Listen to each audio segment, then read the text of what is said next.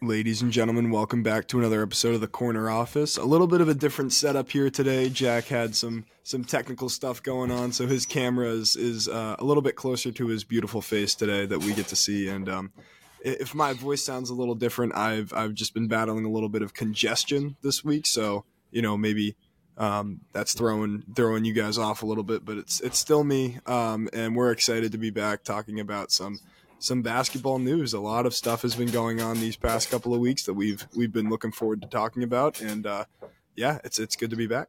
Yeah, it definitely is good to be back, and I know that we pushed an episode this weekend because of some technical difficulties, and now tonight I thought I had everything figured out, and it just didn't go the way that I planned. So I mean, it, it never does, but yeah, here we are in studio getting ready to talk about some basketball.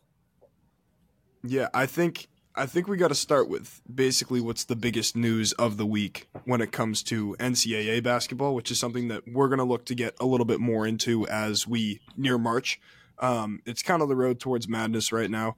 Everybody is kind of trying to, you know, see where these teams are going to end up when it comes to being a bubble team, being a, play, uh, a team that's going to make the tournament, being a team that's going to be cut on that short list uh, at the end of Selection Sunday. But one of the massive storylines going into this week thus far has been about court storming, um, which is something that I didn't really think it wasn't really on my radar until this year. I don't think.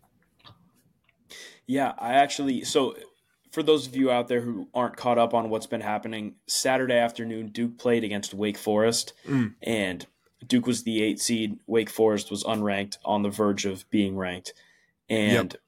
they beat the Blue Devils, our team. Yep. And stormed the court, which is something that happens regularly at the NCAA level Agreed. and is something that happens to be a bit of a tradition. Mm-hmm. And unfortunately, one of the students ran into Kyle Filipowski and he may have tweaked an ankle or a knee or something in the process and limped yep. off the court. Yep. And so there's been a lot of not so friendly discourse about what the next steps are in terms of court storming and whether or not it's good for – not only basketball but the safety of the players because it I mean there is an argument to be made that it is incredibly dangerous for the guys out there. So I want to hear your take on court storming as a whole. I mean, I, I think the first thing that you need to you need to mention when you talk about this is like Kyle Filipowski getting hit by somebody. It's not the first instance that something like this has happened not even this year. Like we had we had a near incident with uh, Caitlin Clark earlier this year where she was ran into by a fan. Probably could have been a lot worse.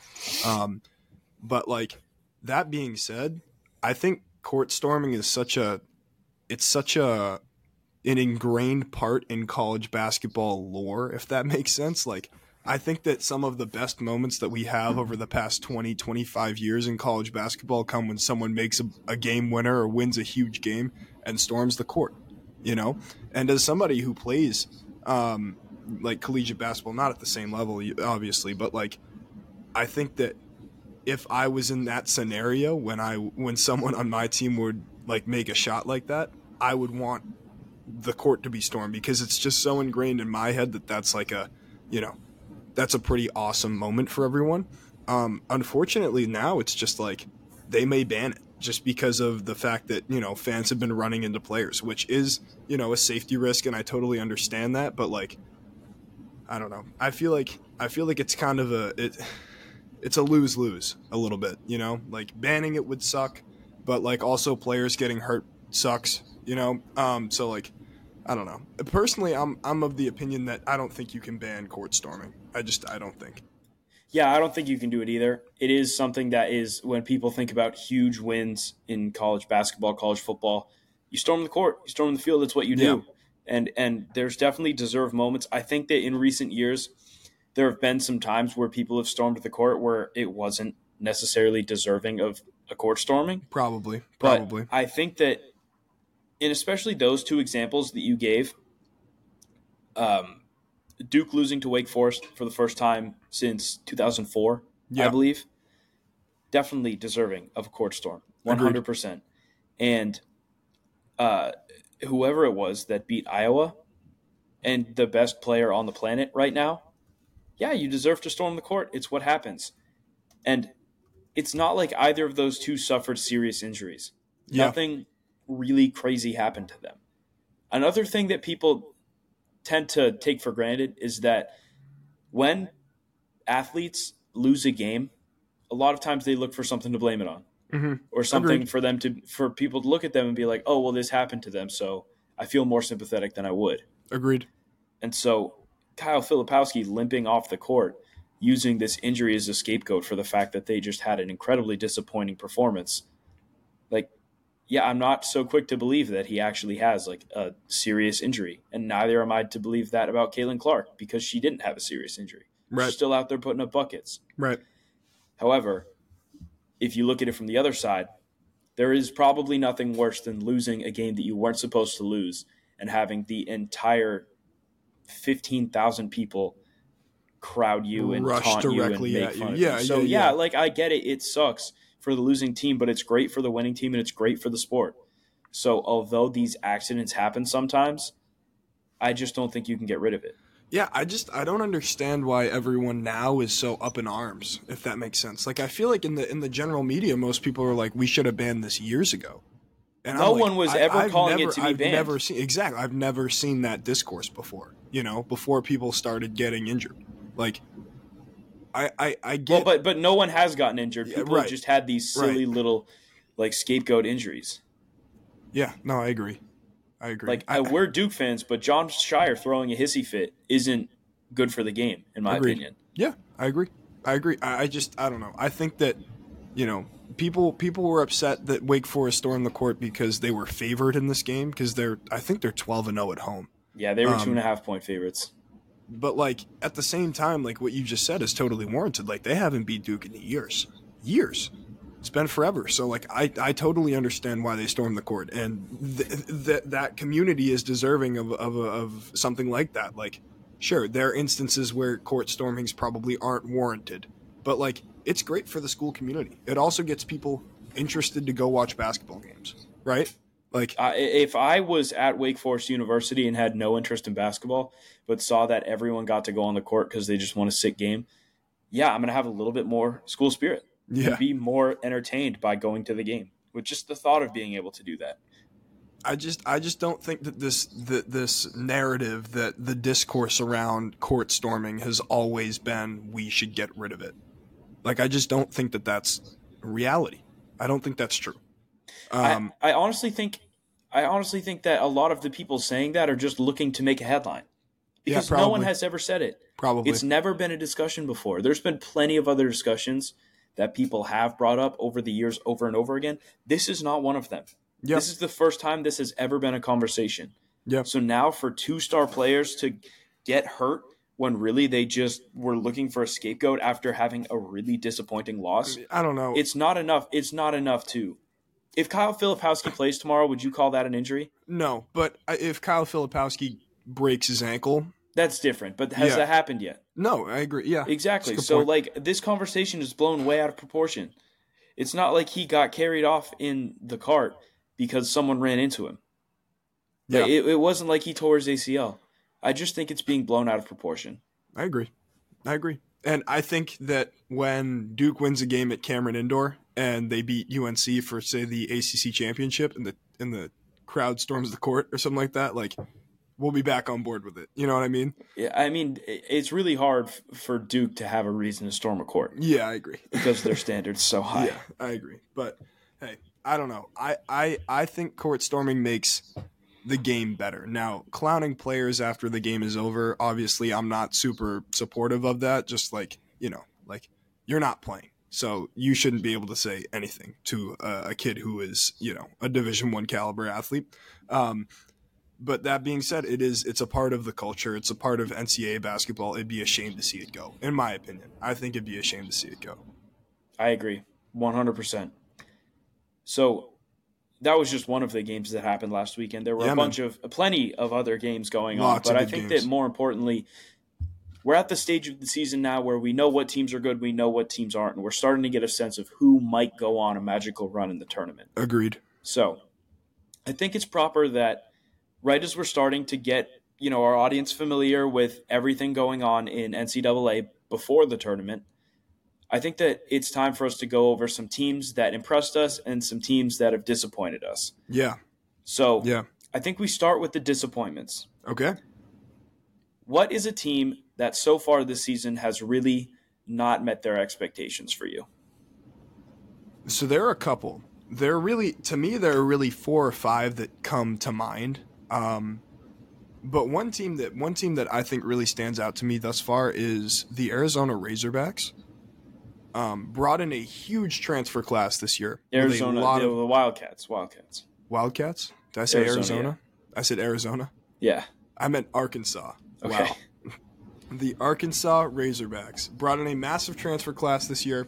Um, I think that one of the biggest issues that they're having right now is because they brought in so many transfers. You know, they've seen guys like Devo Davis who played a lot of minutes for them uh, in these past couple of years who aren't playing anymore with the team. They just decided that you know it wasn't worth it. Uh, Eric Musselman, who is a coach that I actually like a lot, um, I think he's been disappointing with the with the players that he's had this year.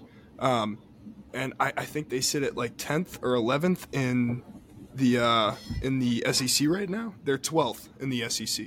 12th in the SEC, sitting at 14 and 13 overall.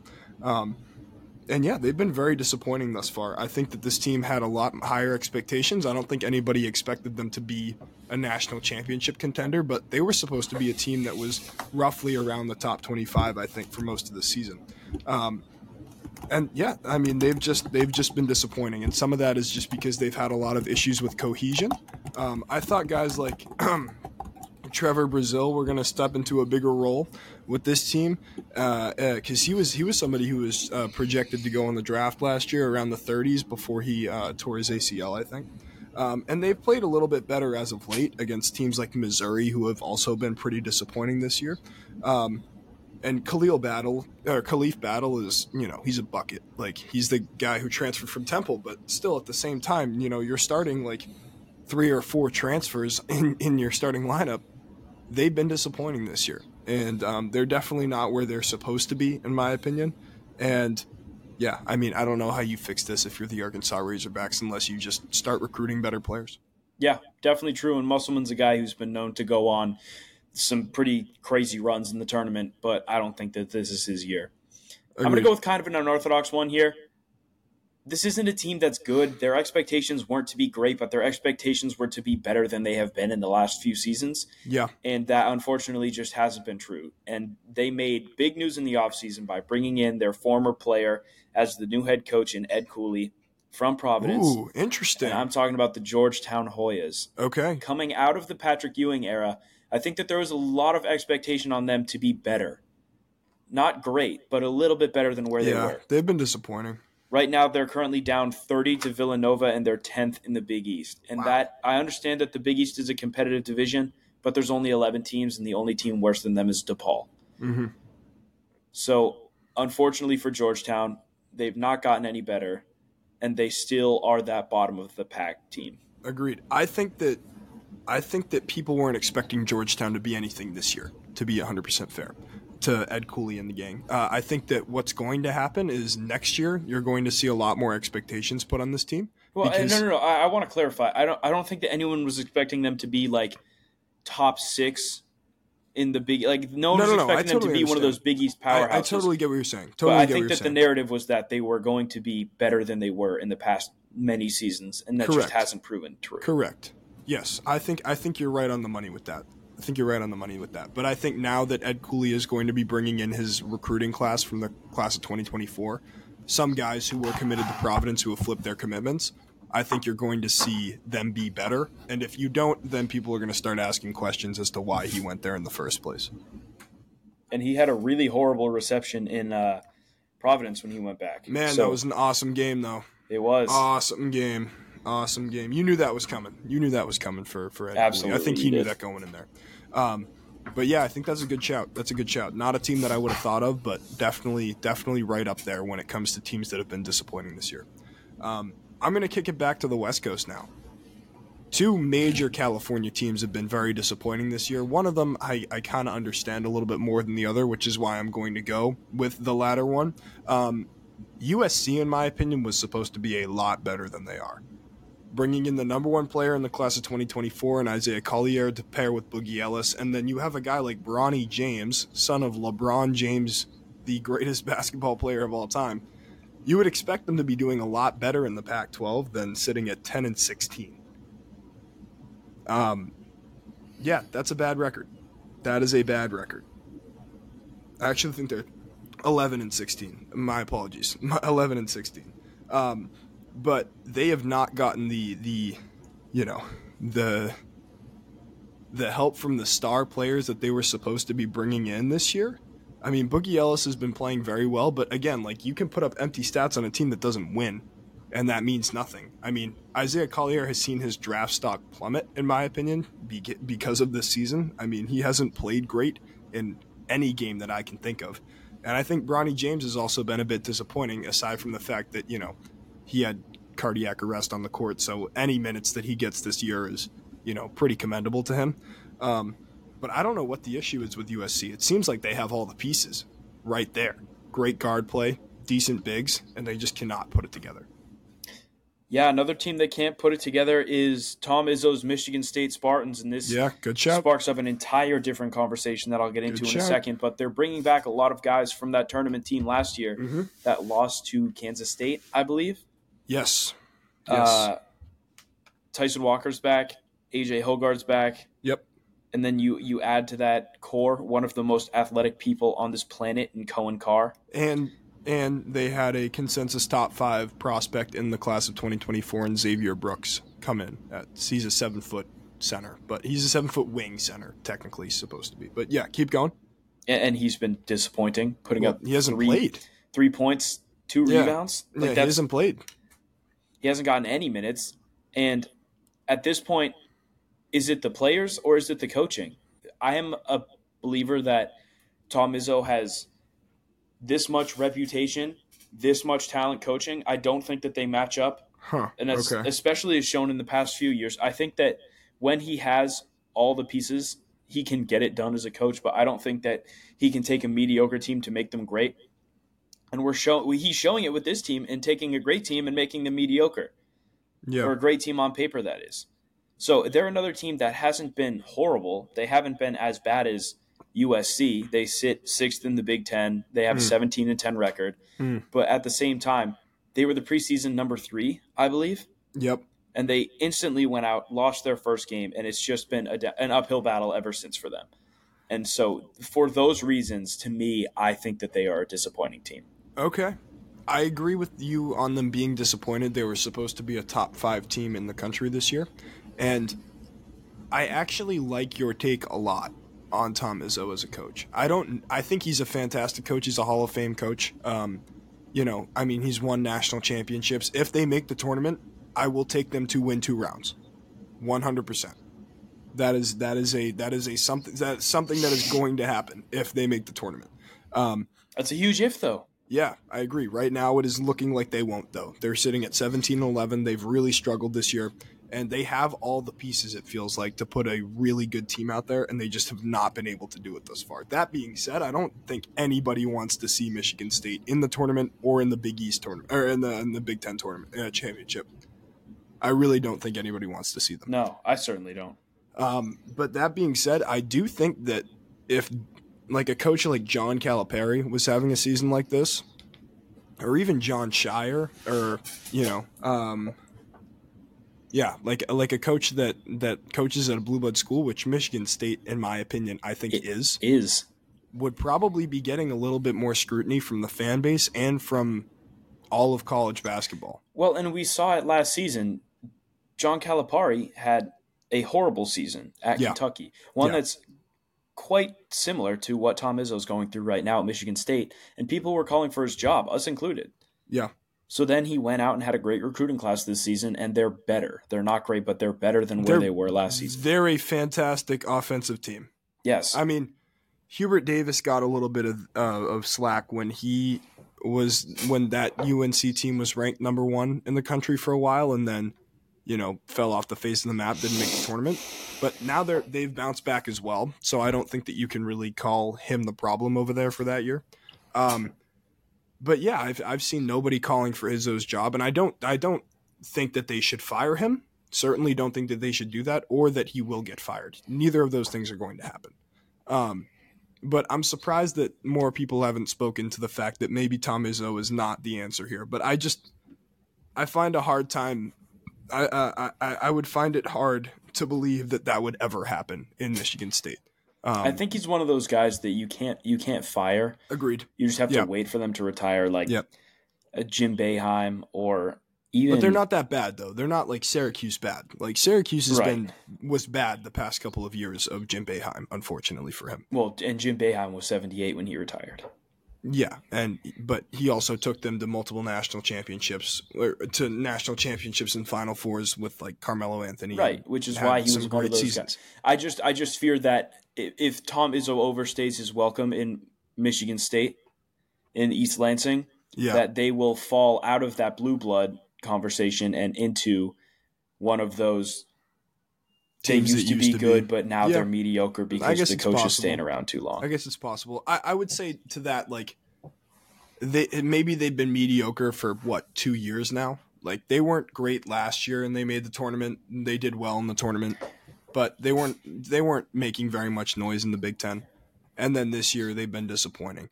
But I would like, say that they haven't been great, great since that team with Jaren Jackson Jr., Miles Bridges. Okay. I don't think that they've been great since they. I believe they beat Duke that year. The year that they yeah. beat Duke. I okay. don't think they've been great since then. With the okay. um, uh, who's the guy? Cash Cassius Winston. Cassius Winston. Yep. Yeah, Cassius Winston. Since Good Cassius. Winston, I don't think they've been great. Okay. Okay. I don't know. I th- th- their their situation is one that feels like when they return a lot of the players that they're going to return, they're going to be fine. And Tom Izzo has proven to be a fantastic coach, especially when it comes to March. And if they can somehow get into the tournament, they're going to be a force to be reckoned with, in my opinion. Because if they just if they get those pieces right, the pieces that they have for a couple of games, just a couple of games in a run, they can make some noise. Yeah, and I mean, don't get me wrong, a a bad Michigan State team still beats a mid-major team yeah. still potentially has a shot at an, a lower SEC team or even a lower Big 12 team. Yeah, maybe. Yeah. Maybe. It, it'd be a game. It wouldn't be a blowout for sure. I agree. I agree. So that those are some teams that have disappointed. Why don't we just each real quick give a team that has impressed us? Okay. Okay. Um, look, I'm gonna go for a team first and foremost that is outside of the AP poll right now. Not a not a top twenty five team. A team that I think if they make it to the tournament, I'm going to take them to go around. Um, and that would be the Nebraska Cornhuskers.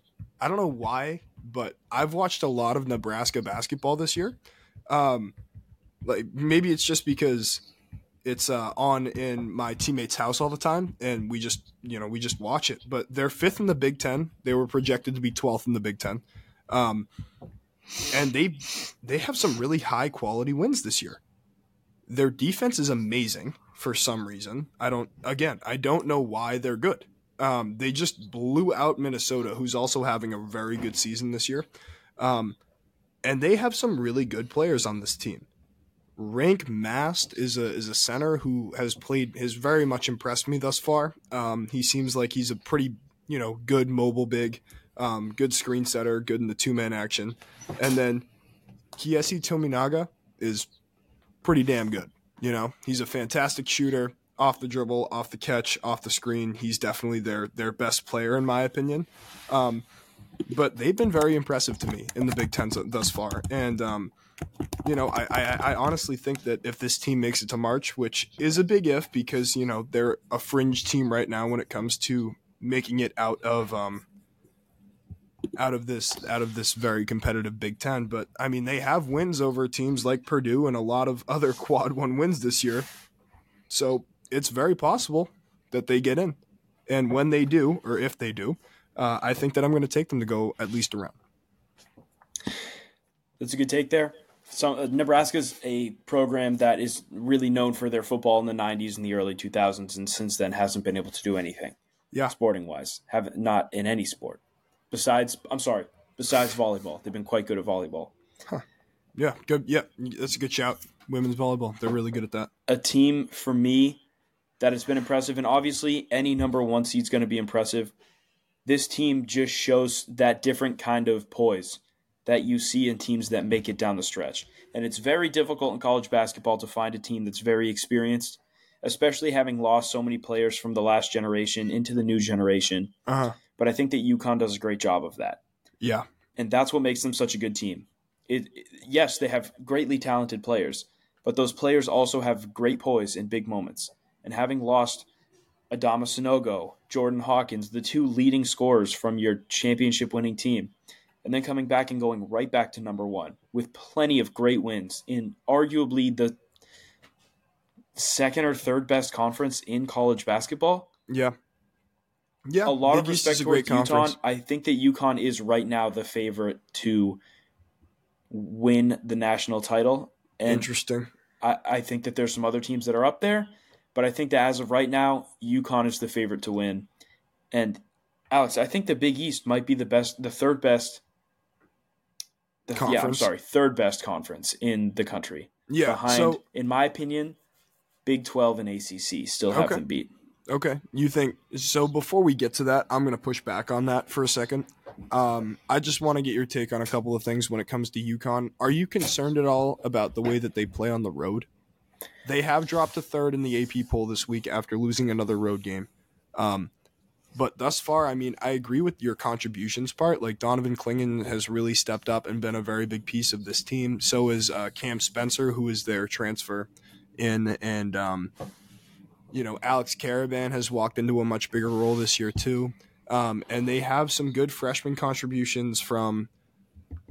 I'm blanking on his name right now. I'll figure it out in a second. But either way, it's it gets away from the point of me saying. Um, you know, I think the most graphic thing about this UConn team this year is the fact that at home they are a dominant force, and on the road they have been very bad. Right. So I think that I think that question has a lot of angles you could take towards it, and this is the one that I'm going to take. Of course, every team's going to play well at home when they have people backing them, and yeah. yes, oh, it's going Tristan, to be Tristan Newton is probably up yeah. there for Big East Player of the Year too. Sorry, just keep going. And most teams play bad on the road when people are against them. Uh, that's obvious. Everybody knows that. When you're playing in March Madness in big games, yeah. your fans will travel, as will the other ones, which is why it's at a neutral site. Yeah. So the record that's bad on the road, I don't think it has to do with the travel aspect. I think it has to do with the crowd noise aspect and okay. the fact that it's not their fans. But if they go to a neutral site, and especially in those first rounds, mm-hmm. everyone knows that March Madness is about momentum. If yeah. you get momentum behind you, you're going to be the favorite to win once it starts.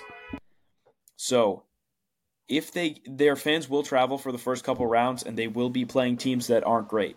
And if they can get yep. through those games and pick up some momentum, especially down the stretch here, winning the Big East title would be huge for them. Agreed. I think that yeah, they can get it rolling in time for it to not have to be a factor by the time that those big games come. Yeah, and they didn't win the Big East last year. Uh, Marquette did. Um, which should be noted. They they they won the big Marquette won the Big East championship. Marquette's and, a great team this year too. Yeah, they're very good. They're very good. And I think you're right. Like, look, the stat that everybody keeps throwing around is they haven't won, uh, uh, you know, a road game against a top 25 opponent since 2014. But like that being said, like they've endured a lot of success past that. You know, they were the national champions last year. They have a really good team returning. So maybe your point is right. Maybe they are, you know, a team that can perform in a neutral site and in a more controlled environment that those games are going to bring in. Um, and I don't know if they've been overly impressive. I think that most people had them mocked to be a team in the top 10, um, top 25 defense right now, top five offense in the country. Um, but yeah, I mean, like, again, they they look to be a dynasty, or not not a dynasty. They look to be a powerhouse right now. If they could get another, you know, national championship in, you know, go back to back, then you would start to consider them to be maybe a college basketball team that is really going towards dynasty status because they have five rings in the past 25 years, which is something to think about. Something Correct. yeah, and I think that for me, it's not necessarily so much that they're where they are now is greatly different from where they were projected at the beginning of the season. Yeah, but it's the way that they play in big games. They have the poise. They have the leadership that it takes for a championship level. And there's a clear one, there's a clear two, and there's a clear three. Agreed. And that's, in my opinion, what it takes for a team to be successful at all levels. And I think that they do that very well. Okay. All right, I'm going to give one more shout out to a team that has impressed me thus far. Um, haven't watched a lot of their games, but they're a fantastic storyline right now coming out of the American East Conference. University of South Florida is on a 13 game win streak, and they have now just peaked in into the top 25 AP poll. They're number 25. Um, a, uh, a division that was projected to win uh, to be won by Florida Atlantic, who is, you know, tech, I think they've been a little bit disappointing, even though they're still having a pretty damn good season. Um, this USF team was not projected to be as good as they are. I think they were actually projected to be close to the bottom of this conference, and they've kind of lit the world on fire. So good for them. Hopefully they keep it up. I hope they beat Florida Atlantic because honestly, uh, I'm not a huge FAU guy. And, um, you know, best of luck to South Florida as they try to continue this historic season for them. Yeah, I have a friend who goes to FAU, so I, I can't say that you're against them. I'm against them. Okay. But I'm basically against them. And yeah, I think just because their uniforms are so vibrant and also ugly, I think that a piece of me does want to root for USF. Fair enough. Fair enough. All right, so that's enough for NCAA we're going to have a lot more of that coming down the stretches as we get closer to March Madness here, which is actually three weeks away, I believe. Yeah, selection Sunday yes is three weeks Sunday, away. Three weeks away. Yep, twenty days. So that's right around the corner. Yeah. Another yeah. thing that's right around the corner is the beginning of the NBA playoffs, which is oh, directly yeah. at the end of March Madness. So this is the time where we start to get down the stretch of the NBA season as well. Love it. Love and it. Right now, definitely in the East, not so much in the West. We have a clear stance on what the playoff picture is or will be. Yeah. Come come that time. So I think I think the West is more interesting. However, I think we Certainly. get the East out of the way. Okay. Right now, the Eastern Conference has the Celtics seven and a half games ahead, who are yep. currently down to the broken and battered 76ers oh, at halftime. Okay. However, that does not tarnish their seven and a half game lead chokehold that they have on the entire Eastern Conference. Yeah. The Cavaliers have slid into second place, and then the Bucks have fallen to third. So they're the first team on this standings list that I look at and want to hear your opinion on. They the are Milwaukee Bucks. They're five and five in their last yeah. ten, which I believe puts them right around when Doc Rivers took over as head coach. So, Alex, uh-huh. do you think that was a good move for them? Um, I don't know is the answer because I think that in order to be able to answer that question, we would need to have more information as to why Adrian Griffin was not the guy they wanted to continue with. Because they were so good with him before there was some sort of falling out. And I understand that it takes a while to implement a new system and adapt to a new head coach. Um, and the fact that Doc Rivers coached the All Star game is, you know, kind of a joke in of itself. And um, yeah, like all those types of things are definitely you know factors as to why I think the Bucks have been losing more than they they they previously were. But like, I I I guess he was probably the best coach available. But honestly, this team shouldn't need a elite coach. Like they won a championship with Mike Budenholzer, a guy who is not coaching in the NBA anymore. He's not an elite coach. Um, and I don't think Doc Rivers has been an elite coach for multiple years now. And I think that this is another one of those cases where we're just going to have to see if they continue to fall. Because, you know, before before these past 10 games, the Knicks were doing really they were really hot. I mean, they've started to cool off a little bit. Um, and the Bucks are starting to pick back up steam. I mean, they played better as of late, but like as of right now, without the information about why Adrian Griffin was fired, I don't know if we can give a complete judgment as to what the hell happened there. Yeah, I have no idea personally. Yeah. And we were both people who were sitting there questioning why it was even happening. Right. But yeah, I mean, this Bucks team was a team that actually hung around with the Celtics for the first great portion of the year. Agreed. Until that firing happened. Yep. And then the Celtics started to take off. And yeah, we are nine and one in our last ten on an eight game heater. Yeah. H- however, the Bucks have still been disappointing nonetheless. They're not a team that's 500 ever. They weren't 500 with Griffin but they're 500 so far with Rivers, if not less than that. Yeah. So I look I look at them and I'm like, who's going to take over? The Cavs have already surpassed them. I don't think that they're going to look back. Uh-huh. But looking down this list, I don't think the Knicks will pass them. I don't think the Sixers definitely will not pass them. Yeah, I agree. I, uh, the I, Heat have a chance, the Pacers have a chance, but even then, it's it's not even close. Yeah, yeah. This Sixers team is going to flounder. Okay, okay. And I think that that's something we need to talk about. Yeah, go ahead. Because I, I guess I didn't realize just how much they really depended on Joel Embiid. And one uh, of my well, friends and I got into an argument about how Tyrese Maxey isn't that guy to step up when the big moments were on. And I said that he was, and my friend said that he wasn't. And that turns out to be true. Tyrese Maxey is doing his best, but they're not winning games, and that's what yeah. winning players do. Yeah. That's what we've seen Joel Embiid do. I also don't know if you can win in a one as as a single star in this league anymore. Um, and sure, they have good pieces. Like Tobias Harris has always been a decent piece to have around. Um, and like you know, they have they have good other players. and Tyrese Buddy Maxey, Hield, they have great yeah, shooting. Yeah, I mean Tyrese Maxey has certainly stepped into a more prominent role this year, being you know a guy who's our pick for most improved player of the year this year. Um, but like that being said, like you know if your second option is a guy like Tobias Harris or Kelly Oubre Jr., you're going to be in trouble in this league, especially in this Eastern Conference, which has teams like the Celtics who go five or six deep on guys who can get a bucket whenever they really want to. You yeah, but I mean? I mean? if you look at the Sixers, the Sixers team, even with Embiid, they have great roster construction. Yeah, they have Maxey at the one, Hield at the two, Toby at the three. Uh, I guess Batum is not great at the four, but then you have Embiid, so it makes up for it. Right. They have a very balanced lineup. They're just not deep on the bench at all whatsoever. Right. And that's why once your big star goes out, yeah, they're they're not going to do well, and they're going to keep falling. I think they've fallen from third to fifth now in the standings, and that's yes only going to keep going down because they're three and seven in their last ten. Yes, and there's teams behind them that are actually quite hot right now. If you look at the Heat, eight and two yep. in their last ten, Pacers yep. six and four, Magic seven and three. So I I think that there is a world where the 76ers fall into the play-in slot. Okay. And I think that there's a, a world where they are in the play-in slot, but if they don't have Joel Embiid, that they're not even favorites in that play-in spot. Yeah, I think that they will be good enough to at least be a play-in team. They have, uh, uh, yeah, I mean, yeah, that's that's not what I mean. I just mean that they could be in that eight, that nine or ten spot. Right. They have an eight game lead over the ten seed, which is the Hawks right now. But I agree. I think that they could. I think that they will fall to a team that is in that eight to ten range uh, in the next couple of weeks. Um, but really, like, there is really no contention for the East right now the regular season champion will be the Celtics. I think we can knock on wood on that. Knocking on wood. Um, but they have an eight game lead right now.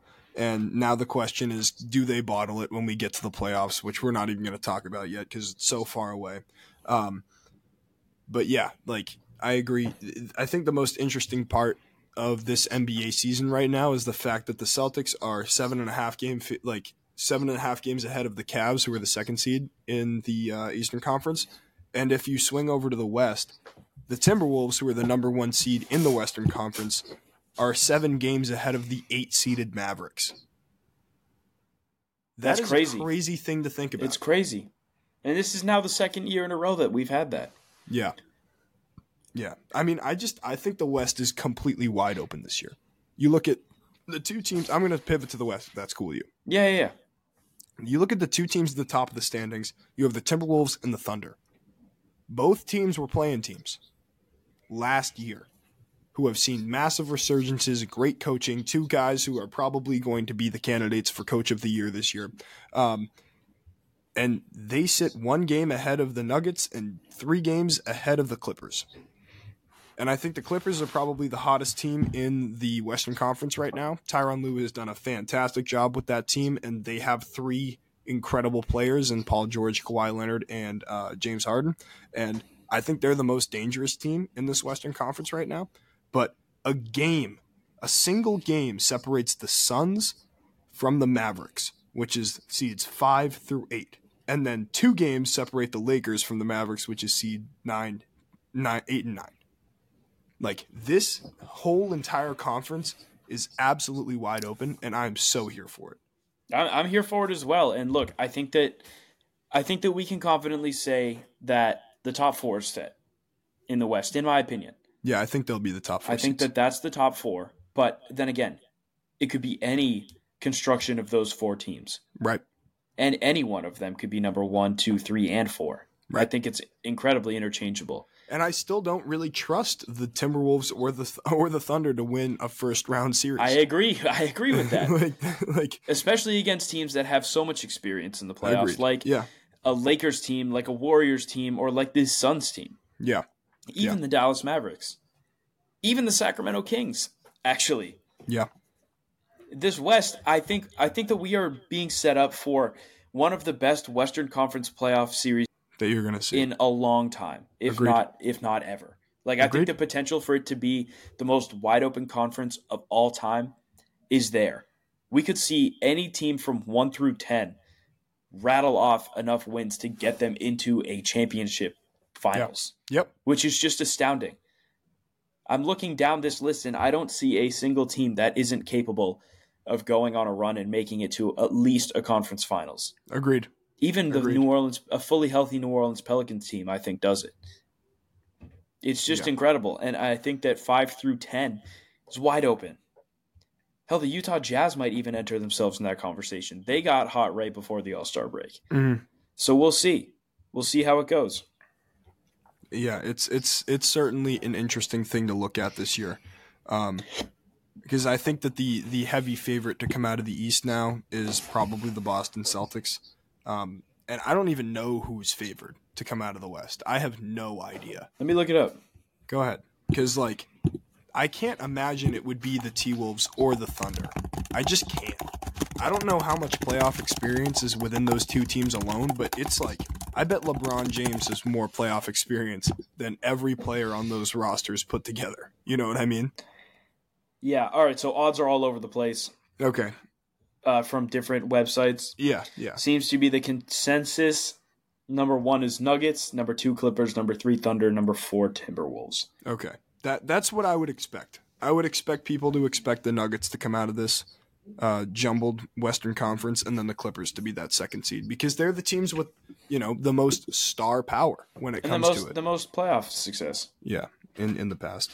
Um, although the Clippers are a bit of a cursed franchise, so we'll see if they can get over the hump there. But it is certainly going to be a nail biter finish in the West for seeding, for placement, for home court, for all those types of things.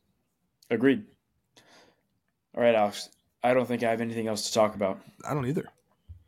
Well, ladies and gentlemen, as always, thank you for listening. This has been the Corner Office. You can find us on all social media platforms and find our episodes streaming everywhere you get your podcasts.